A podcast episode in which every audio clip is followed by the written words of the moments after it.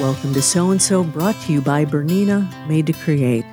I'm Meg Goodman, and you're about to enjoy a casual conversation with a special member of the sewist and quilting community. A conversation about how they got started, what inspires them, what excites them, and their connection to this community. Our guest today is Catherine Stephenson, who was the owner and name behind Catherine Stephenson Couture for thirty-five years. She's a business owner, entrepreneur, educator, mentor, and friend. A native of Portland, Oregon, she spent her high school and college years in Madison, Wisconsin, where she received her B A in Textiles and Clothing in nineteen seventy-one from the University of Wisconsin-Madison.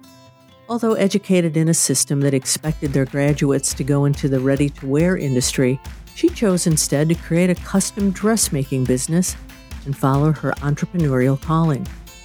Returning to Portland, she opened her business, Catherine Stephenson Couture, and in nineteen eighty-four became a founding member of the Custom Clothing Guild of Oregon. This caught the attention of the Home Sewing Association, who offered to back a national trade association. Catherine then worked for two years to create the new organization, and the Professional Association of Custom Clothiers was launched in nineteen ninety-one. For five years, Catherine taught couture sewing during biannual week-long seminars. In nineteen ninety-seven, she was hired by the Art Institute of Portland to teach a special workshop on couture sewing techniques. Well, this quickly led to an adjunct professor position, where she developed and taught a series of couture sewing technique classes, along with draping, textile, and advanced sewing classes. Catherine closed her business in twenty fourteen and is now living in Ajijic, Mexico with her husband. Both are artists, so they included studios in the home they built. She now produces a line of clothing called Ajijic Chic, which she sells through annual fashion shows and her studio. Hi, Catherine, and welcome to So and So. Oh, thank you. Thank you so much for having me. it's, a, it's a joy. I have to say it's a joy to be here. It is a joy to have you all the way from Mexico, and I'm yeah. going to continue to try to, to correctly pronounce the, the name of your town. yeah. um, you, you say it's the second best climate in the world, and we're going to talk about that later on as, as we enter fall uh, here in the uh, in the United States. Um, you are sitting pretty in some beautiful climate right now. um, I, I'd like to start out about just when and how you learned to sew and who inspired you. Well, you know, I, I am of a generation where most uh, young people, usually girls, started out learning to sew from their mothers or their grandmothers because those skills were passed down, you know, between mm-hmm. generations. It's, it was the norm. So that's where I very began. But when we moved to from Portland, Oregon, where I was born and raised, to Madison, Wisconsin, my uh, sophomore year in high school, I took a home economics class. And I just took to it like a fish to water. It was mm-hmm. so uh, natural for me. I remember one of my first big projects was a mint green mohair suit. I my, oh my. Wow. Yeah. Now, of course, looking at the quality of construction is another, uh, you know, question, but I was inspired, put it that way. So I took, sure. you know, I continued through high school sewing and loving it. And then at those time, at those, in those years, now I'm dating myself here for sure. Mm-hmm. Most of the big universities around the country had well-developed home economics programs that included sewing, mm-hmm. textiles, clo- you know, clothing, and, and uh, preparing you for the industry. So Madison had a wonderful program, so I that's where I went to school mm-hmm. and uh, continued my education there. But I had, I mean, they even had like a textile chemistry lab. Imagine a school having that today. Interesting. Yeah. I've never we, heard of that before. Yeah. We had a textile chem lab. We had a wonderful uh, textile creation lab where we learned batik and um, all different other, I think we even had weaving. There were some looms in there. I mean, it was really a wonderful education. But as you said, upon graduation, I had by that point decided I was not going to move to Chicago, move to New York, uh, move to maybe uh, Dallas, uh, you know, to look for a job in the ready-to-wear industry. It did not interest me at all. Mm-hmm. But I wasn't really sure what I wanted to do. I just knew I didn't want to do that. So, you know, fast forward a few years later, I'm back in Oregon uh, and had moved to Portland uh, with my partner, who is still my par- partner. We've been together almost fifty years. Uh, and, you know, here you are in a big city, and I still did not want to get a full-time job with Columbia Sportswear or Pendleton. Um, Nike didn't exist then. Mm-hmm. Uh, Janssen. Janssen was another big oh, sure. uh, company in Portland. But it just wasn't me. And I got this wonderful job uh, working in a fine fabric store in downtown Portland, and I loved it. And I just loved being around all these beautiful fabrics. And that's when I started a uh, doing custom clothing as well. And I was always home-based. Uh, it was sort of the tradition that custom clothiers came out of. And I worked part-time in the fabric store. It was a source of clients for me to do custom work for. I loved it. And that went on for about four years when the owner decided to sell the store and move back east. So there I was faced with, where am I going to get my clients from? And there was a wonderful woman that would shop at the store. Uh, her name was Kathleen Spike. And she and another uh, dressmaker, uh, Trisha Crockett, were just starting to talk to custom clothiers that they knew Uh, about potentially forming a guild called the Custom Clothing Guild. And it originally started in Seattle earlier, and we heard about it, and we said, let's start one in Portland. And that was, believe it or not, let's see, it was October of nineteen eighty-three. So that's fifty years ago this month was when we I got involved in starting the Custom Clothing Guild. And by January uh, in, tw- in eighty-four, we formed the organization.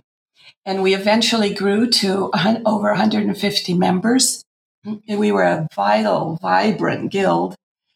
And that's when, you know, we formed the referral service where your work could be peer juried for quality. We would offer Uh, referral service, put it out there to the public as an opportunity for source for custom dressmakers. And we networked. We had a group buy where we could um, buy supplies at cost and sell at cost. We had monthly meetings where we bought, brought people in to talk to us about various aspects of the business. We attracted a wide variety of uh, professionals and budding professionals, and it was a wonderful organization. And Patty Palmer, you know, of Palmer and Platch, is that a familiar name for you? Mm-hmm. Oh, yeah. She was from Portland, and uh, she was very familiar with what we were doing. And through her, she made the connection for us to get together with the Home Sewing Association. Well, we're we're gonna we're gonna talk about that. Actually, um, in in a minute, I want to get into a little bit more about the guild and how you built that. But I'm curious. I, I want to jump back to your days in Wisconsin. Why did you go to Wisconsin? What took you there? That was a long way from Portland. It was, but you know, both my parents uh, were born and raised in Madison. Well, they weren't born there, but they were raised there, and because of World War Two. Um, My father ended up in the service, and my mother moved out to Portland with her parents uh, because my grandfather could get, uh, you know, sort of a wartime-related job out in Portland. Mm-hmm. And uh, via my great uncle, his brother, who was a Benedictine priest um, in Portland. So that's how they moved to Portland after the war. My father came there. They ended up staying, having their family. And then they, their heart was always back in Madison, though. Mm-hmm. So that's why when I was sophomore in college, we moved to Madison. So you you also alluded to something, and I and I want to take a step back and, and talk about this, too. You said you were educated in a system that expected their graduates to go into the ready-to-wear industry. Mm-hmm. Um, and I'm curious, why does the system assume this and steer graduates in this direction? What's what's going on with that? Well, because there are jobs that you are an employee and you get paid for immediately. And, um, you know, dressmaking and tailoring Um, have always been a kind of a hidden profession, so to speak. Mm-hmm. Uh, you know, it, I think I think it's in my genes, this sort of entrepreneurial need to be my own creator of my work in the world and to have the passion to ha- learn the skills to be successful at that. And thank God I was in a in, in a um, economic environment where I could afford to do that. And the market out there was still familiar with having clothing custom made. And all that has changed now. You know, what's what's interesting, we'll, we'll talk about that in a second. So you learned all of the things you needed to know about sewing and textiles and everything, but to run a business, that had to come from inside of you. Oh, yeah. It did. I guess that's the entrepreneurial side. I think so. I think so. Um, it's it's interesting uh, talking about ready-to-wear. Some of our previous guests have talked about fast fashion. Uh, mm-hmm. There's things uh, now out there in the, in the media that said um, baby boomers' skills of sewing your own clothes aren't needed anymore. Mm-hmm. And you, you see that out there, and yet Uh, the clothing waste or things that, that fast fashion is doing as far as manufacturing garments um, is becoming much more known. And I think people are going back to, to sewing their own things now. Have you, mm-hmm. have you seen that? Oh, yes, definitely. You know, the whole, the whole reason that I made a business out of making clothing is because I ultimately designed for myself and make my own clothing. I always have. That was my motive. I want to, you know, I want to wear what I decide.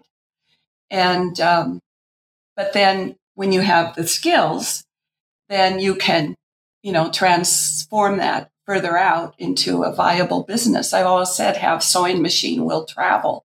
Mm-hmm. Um, so, uh, but, but that creative urge is there. And, but our culture doesn't support it anymore. And that's what's so sad.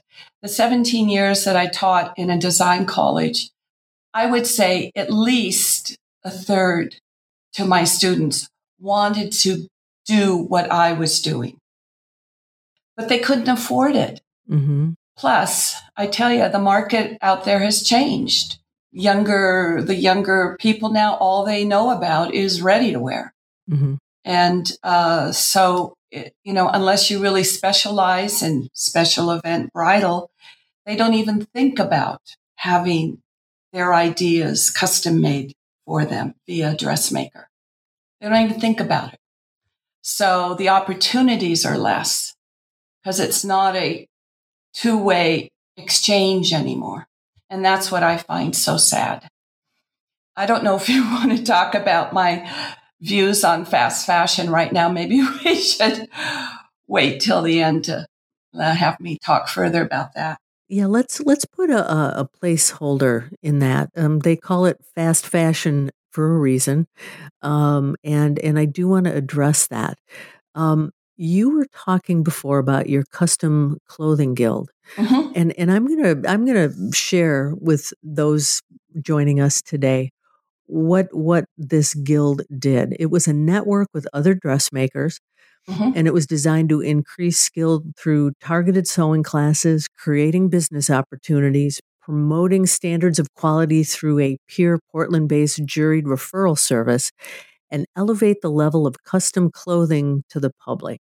And that, Catherine, is a lot. Mm-hmm. Um, could you kind of unpack this and tell us what it took to get this group going? It didn't take much effort at all. Okay. It was incredible. The the people were women, because I, I don't ever, ever remember uh, uh, having a male member, because uh, this is, you know, dressmaking is primarily a woman's business.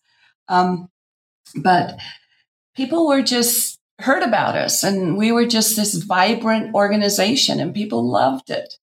And uh, and because of that, we were able to take that model to a national level mm-hmm. uh, via the Home Sewing Association. So what they did is they provided administrative help for us. So we had a uh, manager, they paid her salary, and we started uh, to talk about it through the networks available back in the mid eighties, which was not the internet. Um, but we got started getting the word out, and chapters st- started to form uh, it's in some of the cities around the country. And then it sort of grew from there. So by well, I think we launched nationally in nineteen ninety. January of nineteen ninety-two. It's funny, I, I remember our first uh, kind of official board meeting in Portland with um, a representative from H S A. And we'd had this day-long board meeting, and we were driving home, and on the radio, they announced that the Gulf War had started. Hmm. Yeah, I remember that day. It's a, that's a moment in time. Yeah, it was. Um Anyway, uh, so through the nineties, the organization grew, and I stayed on the board for most of that time, but I had a two-year hiatus where I went off the board. And that's when, working with a committee of women, of well, um, dressmakers um, in Portland, we met for two years and started the process of writing the standards of quality for the industry. And Well, for the custom clothing industry, I should say. Mm-hmm. Mm-hmm. And um, it was a two-year process, and we identified the areas of knowledge needed to be successful in uh, in the business. And we sent that out to all around the country to professionals who were in those areas, and they could critique it. So it wasn't just this committee making this decisions. And finally, it was adapted uh, by the end of the nineties. By um, at that point, it was no longer called. Well, we were the. Um, I'm still forget. We've gone through various name changes. We were the Professional Association of Custom Clothiers uh, at that time. That's what we when we launched nationally. We changed from guild to what we called PAC, or Professional Association mm-hmm. of Custom Clothiers. Yeah. So those standards were adopted and, you know, shared with our members. By then, the internet was starting to get going. Um, and so, that, you know, I, I don't know how much detail you want to hear, uh, but um, I continued to stay involved, though, because in nineteen ninety-eight, I, I was elected as president of PAC. Uh, and I served in that role for two years. And after, and I remember when I took over, I was just starting to use a computer and have email and could stay in touch with the board via uh, the internet. Prior to that, everything was done either through fax or phone calls or the mail. Mm. So it's mm-hmm. pretty amazing that we could get as far long as we did before the internet. I remember at one point, Kathleen Spike said to the board, it was probably in ninety-five, she said, you know, maybe any board member we bring on now should uh, be having access to computers and to the internet. And I said, what? Not me. But, you know, I don't know how we could have done it otherwise now. What I'd love to know is now you have these quality standards. Um, how are they implemented throughout the industry? What? How do they work? Well, they are a uh, pretty well uh, developed list of, of sewing techniques that, if they're of qual of meet the quality standard, then when a garment is sewn, they meet all those requirements. So what would a simple instance would be your stripes match at the side seams. Uh, that's such a simple uh, identification of what a standard would be. Um, the, the standards are readily available to the public on the um, a- ASDP website. And A S D P now is the name for the Association of Sewing and Design Professionals. Mm-hmm. And that is our current and hopefully final name. So if I say A S D P, that's what I'm talking about. So so that, that association grew out of everything that came before. And now this is the group that monitors and implements um, these these different standards. Well, no, this is all voluntary. We don't monitor it. Ah. We don't, imp- we don't, well, we do implement it in our education that we um, put out through the organization, but we don't monitor individual members. It is a voluntary decision to honor these standards in your work. But having written those, they, you know, were just within the membership. They were accessible to the public if they found them. They were accessible to businesses if they found them. We didn't put money out there to advertise it. Um, but then a few years after I was finished being president, I took a break and uh, from being involved in the group. But then there was a A S D P member, Linda Stewart, who picked up the ball, and because one of our national goals was to have Uh, a national uh, certification program for that. If you're certified, that means that you have been tested in the, well, we identified seven modules of expertise needed to be proficient in the custom clothing field. And she picked up the ball and got it rolling to get that going. So I got involved again in that. And it took another, gosh, at least three years um, getting that program launched within A S D P.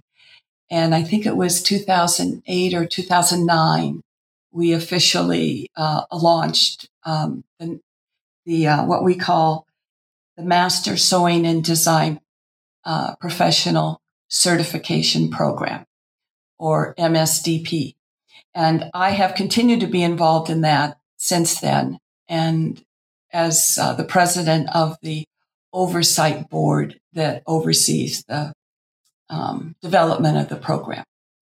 So our standards that were done, oh, five or six years earlier, became the foundation document for the development of the different modules. So that initial document Uh, turned out to be incredibly invaluable for already establishing who we were as far as the, our quality standards went. And then from there, we built the knowledge base needed in order to be proficient in these uh, skills.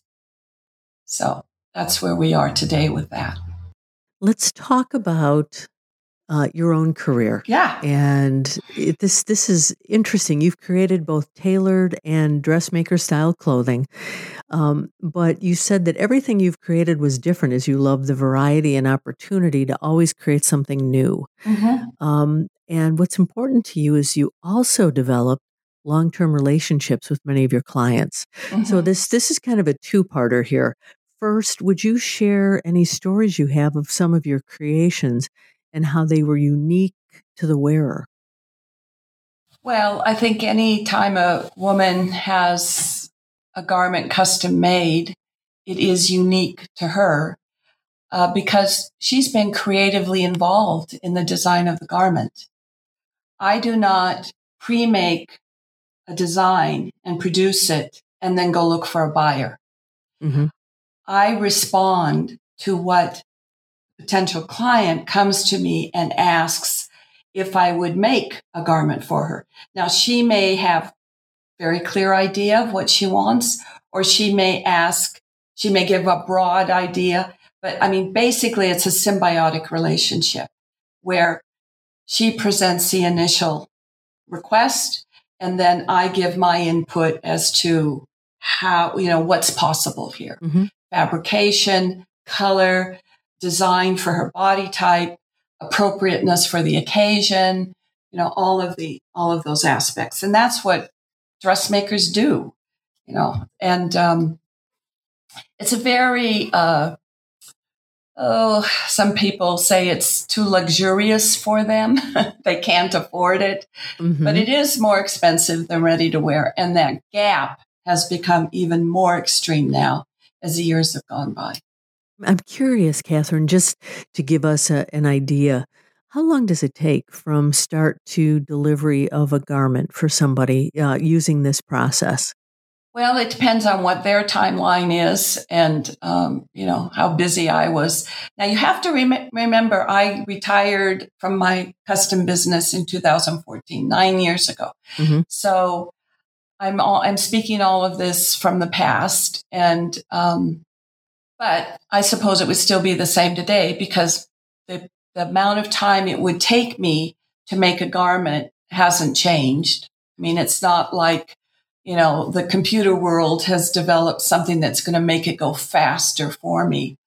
Uh, mm-hmm. Well, maybe it would be for if I had a custom computer program now for a pattern, uh, that would, you know, maybe make it a little bit faster, but, you know, it varied. I think all dressmakers have a price range, um, you know, sort of a, we called them ballpark figures. So, you know, for a, for a blouse, it's, you know, five to eight hours, uh, for a suit, um, depending on the skirt design, you know, it could be up fifteen to twenty hours, uh, you know, that sort of, and then based upon what your price per hour was would determine the cost. So I'd give a, you know, a ballpark price range. But it, usually I had, you know, half a dozen garments going at once, and I would feel like I was a, a juggler. And I'd have, you know, one day I'd work a bit on this and then that and get that one ready for a fitting and put that aside until she came. And then, you know, it it it, it was always a an interplay of time and how far I'd get along with the work. But I, you know, people were not pressuring me unless it was uh, w- related to a special event. And then, you know, you had a definite deadline. And, and during this process, you developed some long-term relationships with many of your clients. Can you share a story of one of them that was, was special? Two immediately come to mind. And uh, mm-hmm. both of them are on my Facebook pages. So I kind of stay, you know, kind of stay connected to their lives. But sure, one one of them was uh, a wonderful woman. She was model. She was a model in Portland, and uh, I worked for, with her for over twenty years. Um, she ended up in a fairly highly high profile social uh, marriage. Had the need for wonderful cocktail, dressy clothes. So I was always making wonderful Uh, dresses for her. So she was my more dressmaking client for all those years. I always had something going for her. Mm-hmm. And then I had another wonderful client who was a clinical psychologist, but she loved her clothes, but she was more tailored. Mm-hmm. So I was always uh, making for her wonderful, uh, more career wear clothing, but very individualized and colorful, beautiful buttons. She loved, uh, you know, shopping ex- for expensive wools and fabrics, you know, for her professional life. So those are kind of two, uh, two extremes or two sides of what I, mm-hmm. of what I would do. But both of them were long-term clients. I had others as well. Mm-hmm. Or and but then I had occasionals, you know, maybe once every couple of years they'd want something made. Um, and then I had what I called one-timers, and that was usually special event, uh, you know, Mother of the Bride, certainly bridal gowns. Um, but I didn't just do special event. I wanted more variety than that. But I tell you, these days, if I were to go into business again, I would just do special event, because that's now the only, pretty much the only way that need that women will would pay for it is if it's bridal related, or, you know, women don't dress up to go in formal gowns now to anything. So it's pretty much limited now to bridal. Now, you, you mentioned that you closed your business in twenty fourteen. Mm-hmm. Why did you? Well, uh, you know, I lived most of my life in Oregon, and um, my husband uh, originally is from England, both rainy climates with not a lot of sunshine, although that is changing with global warming now. But um, he he really wanted to move somewhere sunny, so he started doing the research. And then we started coming to Mexico for vacations. And we eventually made our way here to Ajijic. And uh, we just fell in love with this environment here and the wonderful culture. And um, it's a little user-friendly for expats moving here, because it has for uh, since the forties been a kind of more of an expat community as well, well integrated into the Mexican culture.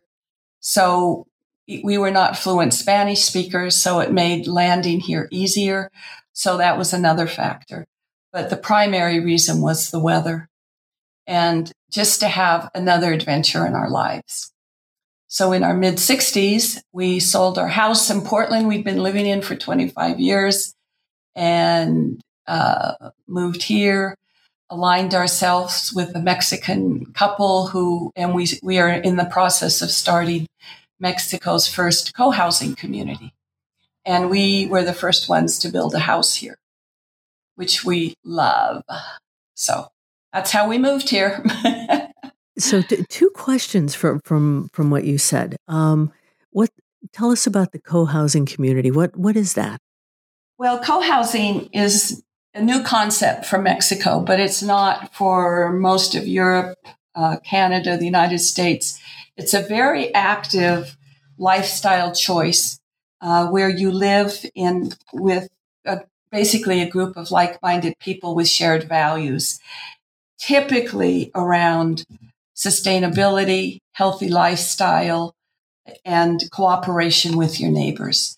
And the So co-housers co-manage their project. It's not where someone else, a developer comes in, builds the houses, sells it to everybody, and then people live isolated from one another. And relationships may form between neighbors. Here, people come because it's an intentional community to have those relationships. So this type of lifestyle attracted to us when we decided to move here. And, um, Yeah, so right now we have a, a, a wonderful little villa being built next door to us and a couple moving in. He's originally from Cuernavaca, Mexico, and uh, married an American years ago. They've lived in Albuquerque, and they've recently retired, and now they wanted to live in co-housing, so here they are. They just recently joined us. You know, you called it an intentional community, and, and I think that's a great description. Now, both you and your husband are artists. Mm-hmm. Um, tell us about your art.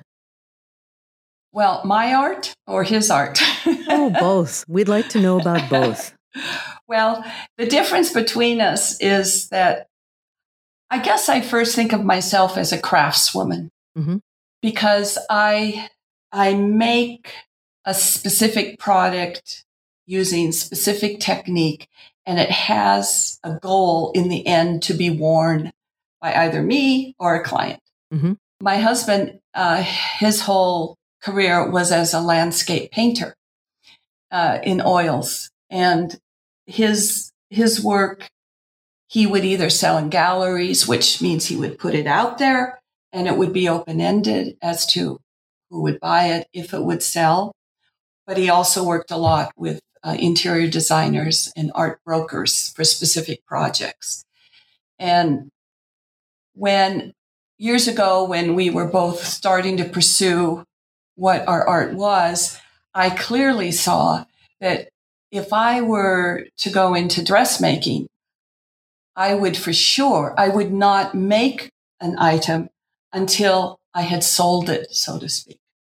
Whereas if you're an artist, mm-hmm. you make the item and then you put it out there. Mm-hmm. And hopefully it will sell. Well, luckily for him, it would sell, but not on enough of a basis, you know, to raise a child and pay a mortgage and, you know, all those wonderful lifestyle change, you know, uh, choices that we had made. So So it was kind of a, a nice balance between the two of them, between the two of us. Uh, he's a wonderful artist. Uh, I call him a Renaissance man because besides his his visual painting on canvas, he also is an incredible music person. Where he he he basically is a disc jockey on the internet now, on Spotify. And uh, whatever whatever the other one is, he has like over nine hundred playlists that he has developed over the years, compilations of songs, music around a theme. And uh, so he does, he works on that. So he's always putting music out to the to the internet out there. And he also is a wonderful photographer, uh, and he on Instagram, he's daily posting his photographs and he has followers on that. So he's kind of multidimensional. So that's Indeed. What he does. So um, his his work on Spotify, is is there a way people can specifically locate that? Yes. Don't ask me what it is at the moment, but we can post it at the end. I'll get that specific information from him, if you would like. Yeah, that'd be great. I'm sure you would love it. He has followers all over the world. It's amazing. Well, and, and you know that, that all of us who are sitting here with you today are saying, I really want to hear this. Yeah. So yes, yes, we absolutely want that. And on top of everything else, he was your I T guy. He helped you yeah. uh, oh, God, yes. get ready for this podcast.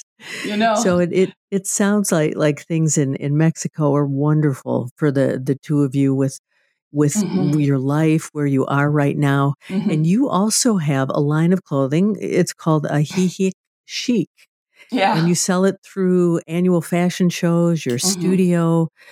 Tell us about this. Well, uh, you know, a few years after moving here and we built our house and getting settled, you know, maybe three years, four years in, well, three years into it, I was done, you know, making curtains for the house or covers for the chair, the patio chairs, whatever. And um, so I decided to start a small line of, I call it easy fit clothing for lakeside living. Oh, nice. So it's, it's, it's easy fit clothing for a warm climate in a, in a, in a culture here where people are casual. Mm-hmm. So no more silks, you know, no more, no more elaborate wedding gowns. Just doesn't happen here. So um, I started, to, I, and I mainly focus on rayons because I love more drapey fabrics. And uh, yeah, so I just started doing that. Uh, I started with uh, at a home, a friend's home, a large house. I did a couple of years shows there, and the last few years, I've aligned myself with one of the big churches here, and we do it as a fundraiser for the some of their charities. So I give a percentage of my sales uh, to them, for them to distribute.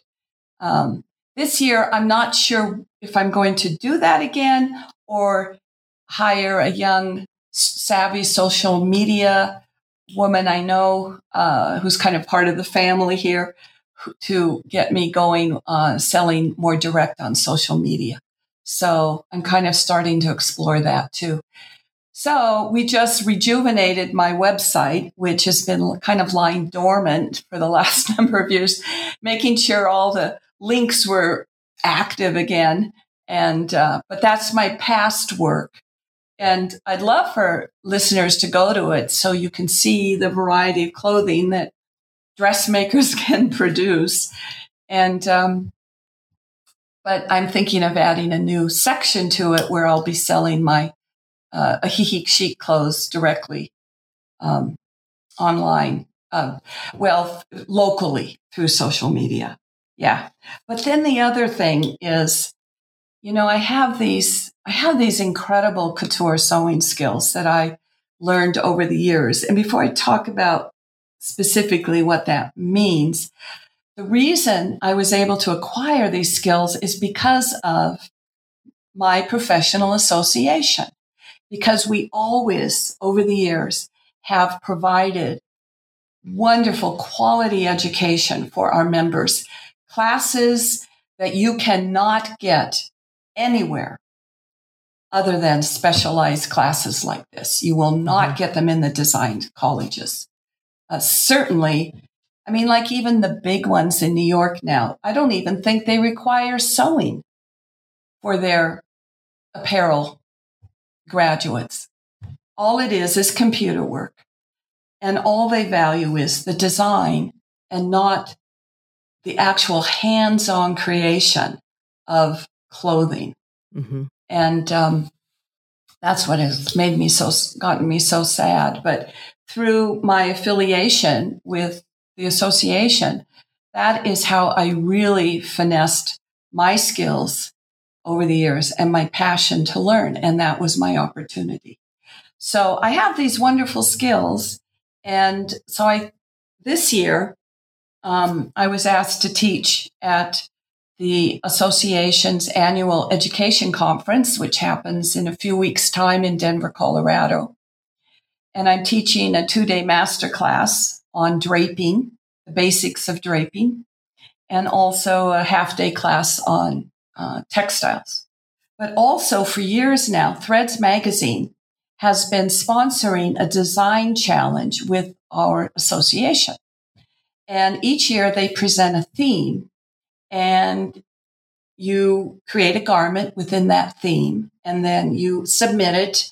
And if it gets selected into the finals, then it is shown uh, at our annual conference and the uh, Threads jury has decided who has won in their different categories. And they're announced at the fashion show. So because I was already going to Denver, I thought, well, this year I'm going to enter it. So I, I did enter a garment. But what point here is that it inspired me to just start making incredibly beautiful evening jackets or evening wraps um, using my couture techniques, my knowledge of fabrics, using gorgeous, beautiful fabric, and just make them and not to sell. I may sell it eventually, but the whole purpose is just for my own creative impulse. And that's a new, that's something new for me. So earlier in our conversation, you mentioned fast fashion. And I said, sure, we'll get back to that toward the end of our, our conversation. So mm-hmm. I do want to circle back and keep that promise. Um, your thoughts? Okay, well, here we go. Um, back in the nineties, I started to, uh, th- well, let me just say this. When manufact- when clothing manufacturing left the United States, basically, and moved to Asia, at that time, third world com- countries, because of cheap labor, it was just this whoosh of going there because between the cheap fabric of polyester and the cheap labor in, in Asia, that was the rise of what has now become the one of the most polluting sources of, of polyester, oil-based, whether it's gas or fabric or plastic on the planet. And um, so I just I just saw that happening and my heart just broke, you know. Uh, and and what, you know, what could I as a person do to not participate in that, you know. But I saw it, uh, that was the rise of fast fashion because because of those cost-cutting measures, uh, clothing could just be down-priced, made it more, quote, affordable. It was a uh, economic environment where clothing was mass-produced and huge profits were being made by these companies. So, you know, that's kind of where we are today. And I've, I watched sewing. The thing that really got me so sad was that the, the value of the skill involved in creating a garment using your hands was devalued down to the point where sewing was no longer taught in the schools. It just, it's just slowly become obliviated. The value of that craft of sewing mm-hmm. and um, of making your clothing and, uh, you know, food, shelter, clothing. It's one of the three basics of life. Sure. And it's been taken away from our cultures because of the high profit margin in fast fashion. Mm-hmm. And our, ge- you know, my daughter's generation, she's now forty-three. She grew up all, you know, she's grown up in fast fashion and, uh, and certainly all the generations since then. And they, they know no difference. And, uh, something has to start turning this around. Mm-hmm. And I'm slowly beginning to see that happening. Um, but you know, the culprit here is oil-based clothing. That's the culprit. That's one. And the second is the politics of offshoring our manufacturing and the effect that it's having on our economy.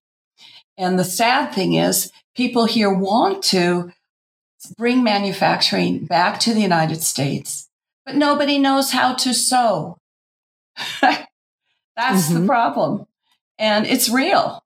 It's real. People don't know how, you know, these, maybe I will say that uh, one of the values of having people come, new people come into the United States, call them refugees, call them whatever, most likely they did learn to sew in their countries because, the, you know, out of necessity, they still teach it. They still do it. So they are a wealth of skilled labor in America if, um, the dynamics can change where, you know, that can happen. Um, but it's a sad, I, th- I find it all very, very sad, uh, the state of clothing production and mm-hmm. what it's, you know, it's, it's all been brought down to incredibly high profit margins for these manufacturers. Sh- what is it? Shane or Shine, Zara, H and M. And dozens of others. Mm-hmm. And, you know, people don't know any difference. They don't. They don't. They don't. Um, Catherine, we've talked about a lot of things today. Is there any question I didn't ask you that you wish I had? Well, there's one more thing. Sure. And I don't think I even mentioned this when we talked uh, earlier, but I'm going back to the association because I'm such an advocate for it. Uh, one of our past presidents now, wonderful woman, Bonnie, she, while she was president, she started a relationship with the Department of Labor to, via affiliation with our association, our professionals who have alterations businesses can apply to take on an apprentice uh, through the program that we wrote in conjunction with the Department of Labor. It's a two-year apprenticeship program, and they come out of it with a certificate of having passed this program. And then they can go from there into skilled alteration specialist jobs. And because of ready-to-wear and, of course, nothing fits, alterations businesses are huge in the United States now, the need for them and the need for skilled labor. So this is a way to teach through the apprenticeship program, uh, new skilled labor going into the workforce in uh, for alterations businesses. So that's our newest uh, program that we are, um, you know, have developed and are pursuing within our membership. You have to be an A S D P member in order to apply, and you also have to be partially certified in Master Alteration Specialist modules to va- validate your skills in order to take on an apprenticeship in the program. Mm-hmm. So we are, and we call that uh, A P Q uh, designated, where you've partially passed the certification uh, for Master Alteration Specialist, so that you can then apply to take on an apprentice. So we're in the process of launching that program within our organization. And we also have a, uh, a tax-deductible foundation and uh, for our members. And um, so we are now just arranging to start working with them to start soliciting uh, donations, tax-deductible donations for uh, uh, people to contribute to our nonprofit to help um, A S D P members get qualified alteration specialist businesses to help launch them into taking apprentices into their businesses. Yeah, I hope that all makes sense. It does, and and hopefully this will help fill that that skill gap yes. that you talked about. Right. Excellent. Catherine, yes. This has just been a, a wonderful conversation. I want to thank you for sharing your story with us today. Um, yes. If our listeners would like to reach out to you, you mentioned your Facebook page, some different things, uh, your website. What's what's the best way for them to to find you? Well, actually, I don't have a Facebook page, but it would be, uh, they can email me directly. You'll have my email. Mm-hmm. Um, you can uh, go on to my website, c s couture dot com, and see my past work. And I'd hope in the next few months I'll be able to get up and start showing some current work. we'll we'll look forward to that. And then I'll also send you I'll also send you the link for my husband's um, uh, music. Excellent. Access to all of his music library. We'll, we'll make sure that that's uh, included in the show notes. And for those of you who would like to email, Uh, Catherine's uh, email is Catherine at c s couture dot com. Catherine, thank you so much for being with us today. Oh, thank you. It was it was such a joy to talk about all these interests that I have. It was wonderful. And there you have it. Another story about someone just like you, someone for whom sewing and quilting is so much more than a hobby. It's a way of life, and it's a connection to something bigger. If you know someone you think has an outstanding story, a story that we should share on this podcast, please drop me a note to meg at soandsopodcast dot com or complete the form on our website.